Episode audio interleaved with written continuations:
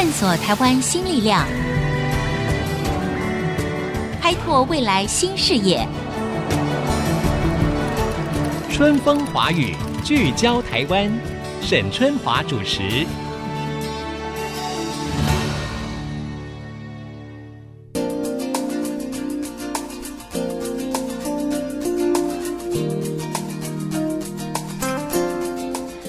各位听众朋友，大家好，欢迎收听 IC 之音。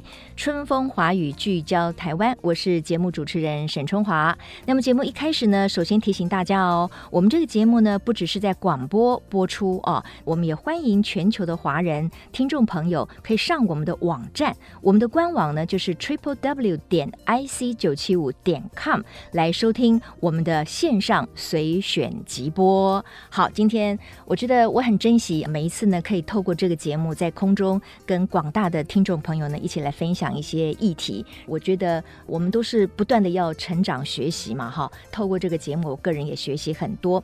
那今天我们要谈什么呢？我们常常说一句话说，台北居大不易。事实上呢，我们现在全国有六都嘛，哈。这个六都里面，当然生活费比较高，竞争也很激烈。那如果说年轻人想要在这六都里面工作或者生活的话，大概都是大不易的。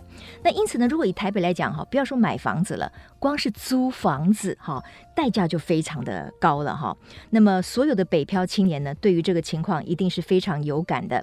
比如说，你好不容易租了一间价格可能你勉强可以负担的房间，可能很小，三五平大，然后你回家了以后呢，你大概就是累得瘫在房间里面，你事实上不会有多余的时间，你也不会有这个想法，想要跟你其他可能分租的朋友呢，共同来创造一些共同的话题或者是互动，所以很少会有人际的关系。跟互动，因此为了解决这个现象呢，现在呢有一个新创团体，这个团体叫做九楼啊，我不知道为什么叫九楼，为什么不叫三楼或四楼？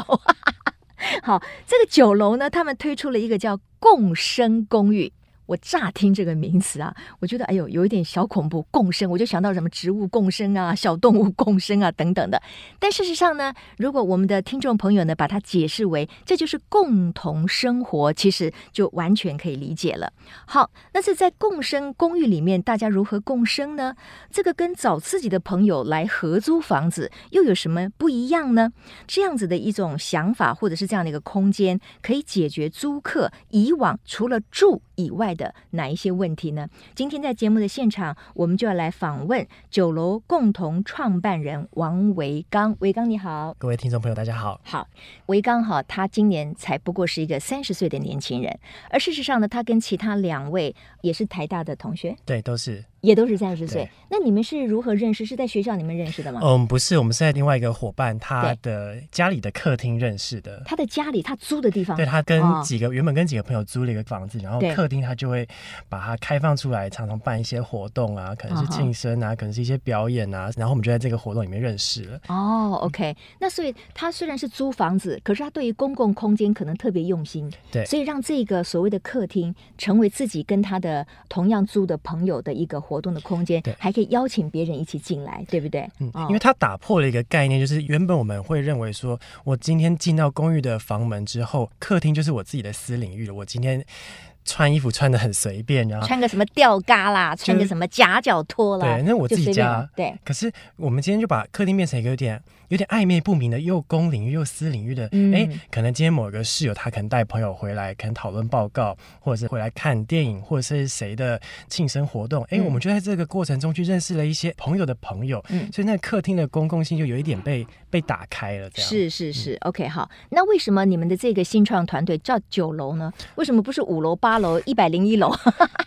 就是最初的那一间是在某一个公寓的九楼哦，你刚才说的那个，它就是在九楼，因为那个时候其实也没有特别为它命一个名字，只是常常大家下课就会说，哎、欸，今天晚上要去哪？哎、欸，今天九楼有什么活动？哦、那个名字就被留下来，就一直九楼九楼九楼这样。哦，因此你们后来在做一个新创团队的时候呢，就用了九楼的这个名字。对。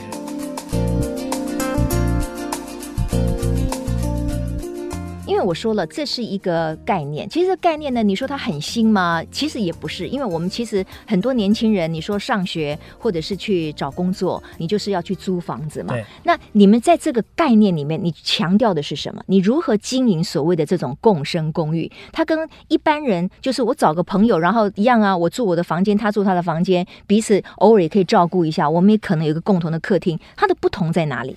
我觉得我们是尝试去满足一些刚来到台北的人他的一些困境跟问题。嗯，所以你们都是外来人吗？本地人就不能来住这里？其实我们的室友里面有三成是台北人哦，所以说那个过程其实是他练习离开家、独立生活，然后慢慢。他可能就是因为妈妈可能照顾不到那么远的地方，他会练习自己去热水器坏掉的时候怎么办，电锅要怎么用，这些其实都是慢慢。有些人是自己摸索来，有些就是透过室友这样子互相学习而来。其实很多的生活经验都是在离开家之后慢慢去，因为一些挫折或因为一些呃学习，然后才累积起来的。所以传统上租房子好像就有两种类型，一个就是所谓的我们常看到的隔间套房，嗯，然后另外一种就是会有一群朋友，可能三五个人会。租一整层家庭式的这种有客厅有厨房的这样子，其实这两种都是很常见的模式。可是我们尝试去回应的这两种，它没有办法满足的一个问题。嗯，就分租套房会有一个状况是，它就是把房东的房子的公共空间最小化。嗯嗯，然后让私人的领域最大化。那基本上你就是关在一格一格一格的自己的三五平的房间里面，你不用跟旁边的人互动，然后你也不用担心会跟别人吵架，或者是会有一些什么瞧不拢的事，因为我切的很清楚，这是我的责任区，外面不干我自己的事情。可是这样就变得是说，我来台北真的好孤单哦。嗯我除了我的学校，我除了我的工作，就我被同学欺负、被老板揶揄、被同事讨厌的时候，我回到家，我居然只能够嗯一个人打电话回家跟妈妈诉苦。这是我一开始。刚来台北的时候遇到的状况，嗯，另外一种情况是，哎，很幸运的，如果找到三五好友可以一起租一个家庭式的房子，嗯、这个状况其实也蛮不错的。可是，往往会有一个状况是，朋友是朋友，家人又是另外一回事了。嗯嗯，你往往可能在一般的可能社交在外面的场合，看到这个人，哎，感觉很不错，然后相处起来很愉快。可是回到私领域。回到每个人的后台的时候，哎，那可能又是另外一套剧本了。这样子，哦，原来他是洗完澡都不清头发的人啊，嗯嗯嗯嗯等等，然后就这样子，后来就。吵架了这样子，嗯嗯嗯，所以我们常常去解决这两个会有遇到的问题。好，那我们回到一个最关键的哈，就是说，到底这个所谓的共生公寓哈，它在空间上跟一般的租房会不一样吗？我知道，就是说，从二零一五年创立到现在，你们这三位年轻人其实已经改造了大概三十多间的老公寓啊。对，那你改造，那房东让你改造啊，那你要花多少钱改造？改造的目的是什么呢？就房东而言的角落的话，很多我们的房东都是很多叔叔阿姨，他可能有一个房子在台北闲置着，他也不想要随便乱租出去，他就看到我们过去可能一些报道，然后觉得说，哎，这样子的新形态的房子的管理方式，好像跟过去有一种。不一样的尝试，所以他会愿意前期可能投入个一些装修的费用等等的，然后由我们去提供他一些设计的规划的建议，然后去跟他承租下来。所以，如果说这个老旧的公寓需要做一点空间的改造的话，这个费用是由房东出啊，不是由你们自己先投资。对，我们会计算给房东他一个五年的他投入，然后他可以回收的，可能会附带一些利息的财务的一个规划给他这样子。啊哈，对。那你们要根据什么来做空间的改造呢？那这个空间改改造了之后，对于你们招揽新的租客有些什么样的帮助呢？然后你们又提供了什么样的解决的方案？嗯，那空间改造部分基本上就是我们会希望说客厅要够大，所以你们强调公共空间是吗？对，我们目的就是不希望大家说回到家就打开大门，对，然后打开自己的房间门就关起来，在里面滑脸书，进到另外一个线上的世界，然后跟大家是没有交集。嗯、可是这跟我们最开始的那个出发点不一样，我们就会希望说，刚来到台北没有朋友，大家在同一个屋檐之下，应该要有很多互相帮忙、互相协助，然后帮忙介绍对象啊、介绍工作啊，或者是排解平常的一些错。或者等等的，所以你们觉得一个比较温暖的、嗯、比较好的客厅可以解决这个互动啊？那个客厅它必须那个基础设施必须在那个地方。可至于说上面不要发生一些事情，嗯、那就是看大家。我们不会要求说大家一定要什么每个礼拜要一次一起吃一个饭或干嘛。可是有那样子的环境，或者说大家向往这样子的一个生活方式，他会知道说，哎、欸，我回到家还是可以煮饭的。哎、欸，我可以问一下室友说，我今天要煮东西要不要？因为食材多嘛，要不要一起 share、嗯、一起吃？那我们也有做过很多调查。啦，说以前的租屋一起分租最常吵架的问题，第一个是水电费。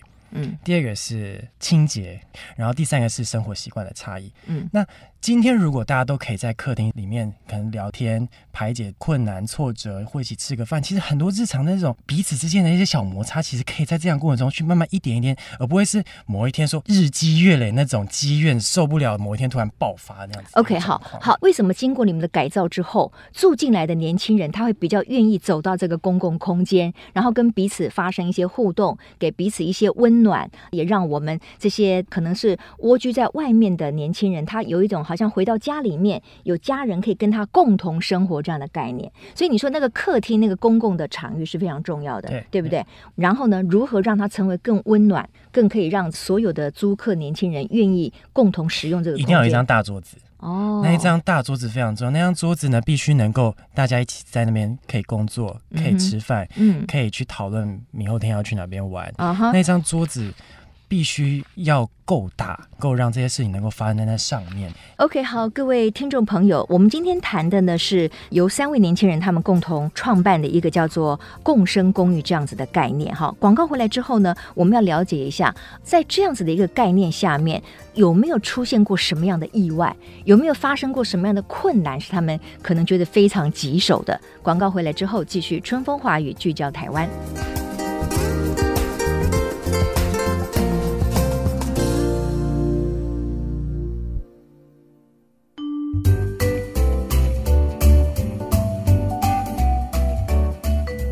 各位听众朋友，欢迎回到春风华语聚焦台湾。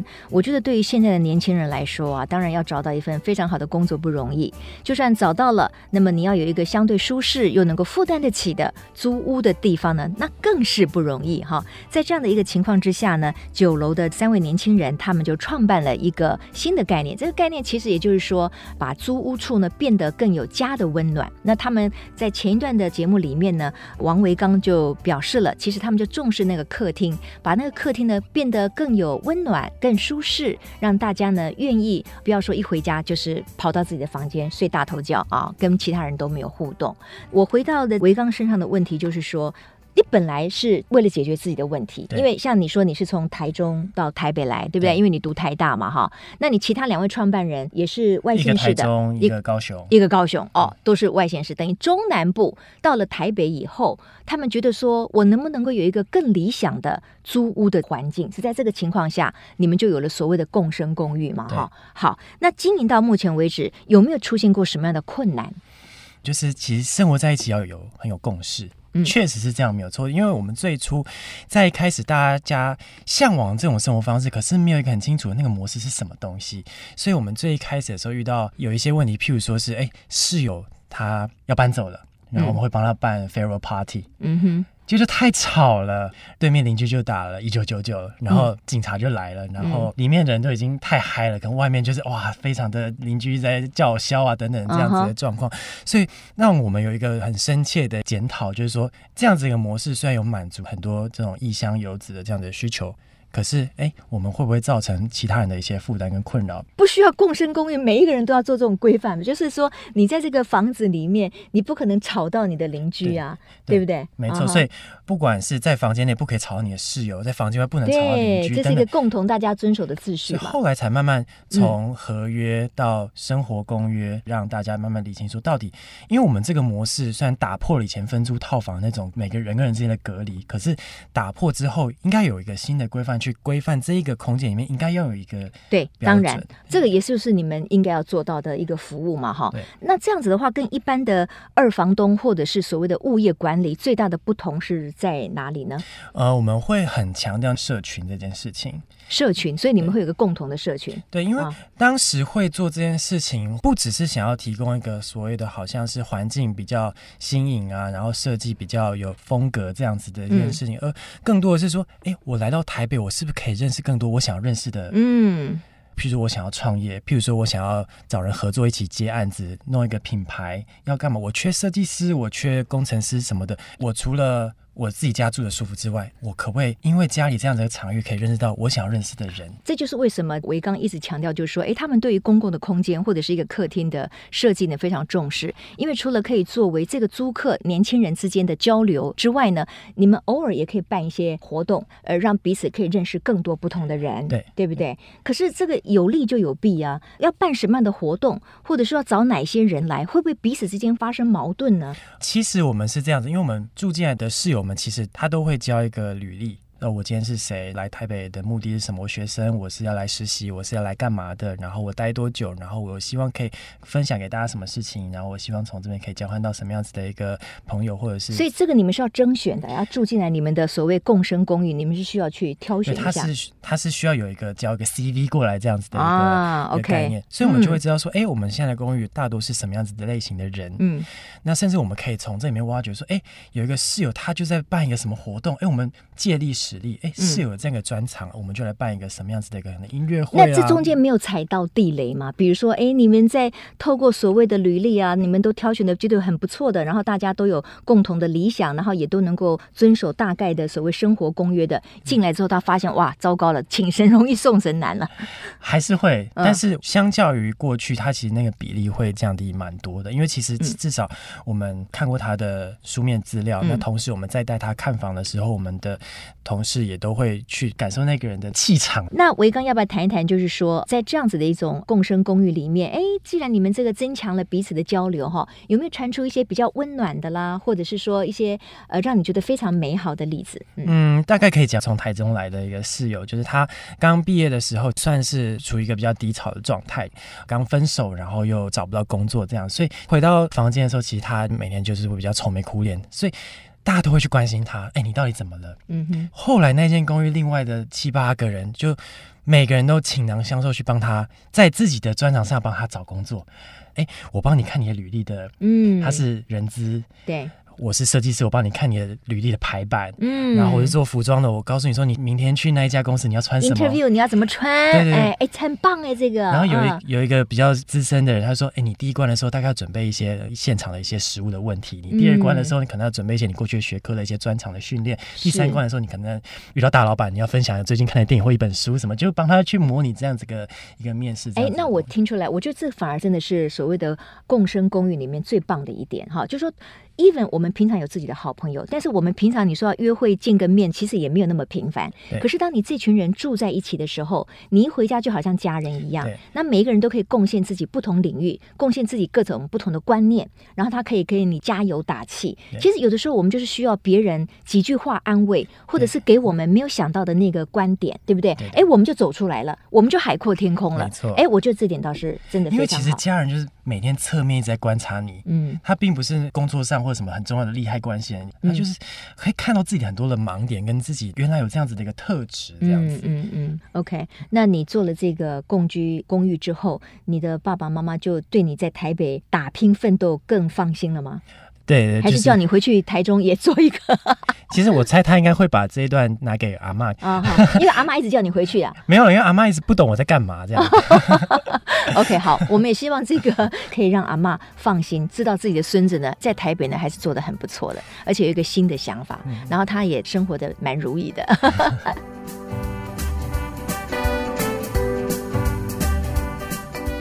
维刚，那我再问一个问题哈，就是说，因为对于所谓北漂的青年哈，当然他希望一个舒适的环境，他也希望呢跟他住在一起的人有某一种的人际的关系跟互动，对不对？你刚才讲的都是好的一面，可是呢，你又要改造这个老公寓的公共空间，你又希望把客厅打造的比较舒适，或者厨房呢，哎也打造的比较干净一点，让大家愿意使用厨房，愿意使用客厅，所以可以创造各种不同的人际交流。可是这样子的话，因为你要花一笔费用来做空间的改造，对不对？所以住进来这个地方，岂不就是比附近的房租可能要更贵吗？会不会？呃，我们的话，基本上我们的定价会比周边相同的 size 的房间定价会高百分之十五到二十左右。哇哦，嗯，但是因为周边的如果要租的话，基本上大多都是分租的空间，你没有办法享受到那样子的客厅，或是没有办法享受到有所谓的清洁，或者是有这样子一个社群活动的这样子服务，所以有相对应的提升的话。还是会反映它的那个成本在上面，所以我们后来自己再回去梳理说，到底台北租屋到底有什么问题？其实问题很多，从硬体到软体到什么经济文化，这个很多层面的问题在反映在租屋上面。但是我们总结租屋就是三个问题，叫做租不到、租不起跟租不好。嗯。那我们在当初最开始创业的时候，我们好像胸怀大志，觉得要提供一个租得到又租得起又租得好的空间。天哪，我想到这个应该是上帝才做得到这件事情吧。所以后来慢慢去理清楚，到底提供这样子的刚来到台北，然后寻求一个落地生根这样子的一个族群，他需要的空间，我们跟政府之间要该怎么去做分工？嗯哼，我们后来发现说租不起。跟租不到这件事情，应该是政府要去提供一个让国民可以有一个基本的可负担的这样子的居住的空间。比如说现在在大力在推动的这个社会住宅，但政府不会去做所谓的租不好这件事情。租不好这件事情反映在我需要社交，呃，就是比较软体的，对对啊，比较心灵层面不会去做到这一块啊哈。OK，所以我们后来去慢慢去定调出我们自己的角色在这个地方。嗯，好，那因为你们三位年轻人就等于。共创了这个管理的机制，帮一些可能比较老旧的公寓啦做活化，做新的空间的规划，让他可能就是住进来，年轻人更舒适、更温暖嘛。哈，你们如何创造你们自己的应该有的费用呢？难道这些租客他每个月还要付所谓的管理费吗？谁把费用给你们？像现在政府有在推所谓的包租代管这样子的政策，这样子，哦、所以说包租跟代管是两个模式。嗯，那如果我今天跟房东是包租的关系的话，我会跟他算有一个价差。那价差就会是我们的利润这样子哦，所以你就是二房东的概念。传统上你可以这样说，终于还是承认了。不过当然，我觉得没有关系，这就是比较好清楚理解的概念。可是当然呢，二房东要做得好，服务做得好，然后创造更高的价值，让很多的租客他甚至愿意还要是个填履历来申请，那就表示这个二房东是有它的价值存在。那这个当然这中间的费用就可以因此产生了，对不对？嗯、所以也就是说，你们可能去改造。这个空间，然后呢，哎，你创造了一个更舒适的租屋的环境，你们再去分租给其他的年轻人，那业主他给你的费用，跟你租给所有的不同的租客的费用，你们这样子还是会有价差，对，好，变成是你们的服务的费用嘛。所以你们现在手上管理了多少像这样子的共生公寓？我们目前手上有十几间，然后我们目前有几个不同的方向，一个是说很多这样子的小型的这种三房两厅四房这种老旧公寓，然后另外一种是台北目前有很多这种大型的闲置的空间，譬如说政府的闲置的宿舍，嗯，或者说可能过去有一些老旧的旅社，它可能需要去活化跟转型，我们有负责这样子的一个管理的规划跟服务这样子，所以我们不是只有一般大家会在市面上看到这种公寓这样子的一个模。是是，那因此可能跟政府的公部门合作也会是你们的一个大宗，对对，譬如说像轻盈共居就是这样子的对对对。OK，好，那你们打算要一直不断的做这件事情下去吗？你们的下一个目标会是什么？因为其实这件事情回归到源头就是解决自己的问题。那其实我们会发现。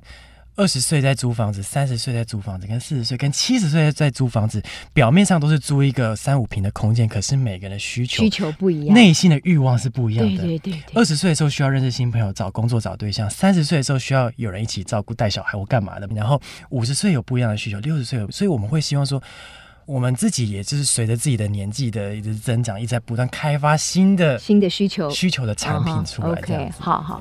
今天呢，我们非常谢谢酒楼共同创办人王维刚哈，他呢从台中到台北来就学，然后也发现就是说很多的所谓北漂青年他的租屋的问题，他们因此就有了新的想法，而这个想法如今成为他们的事业。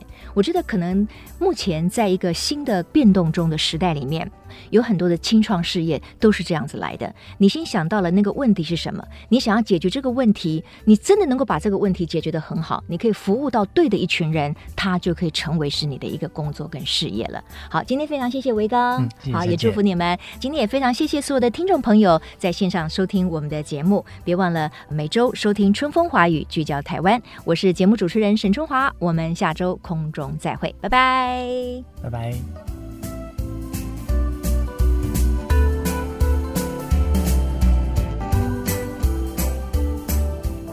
本节目由世界先进机体电路赞助播出，探索真相，开拓未来。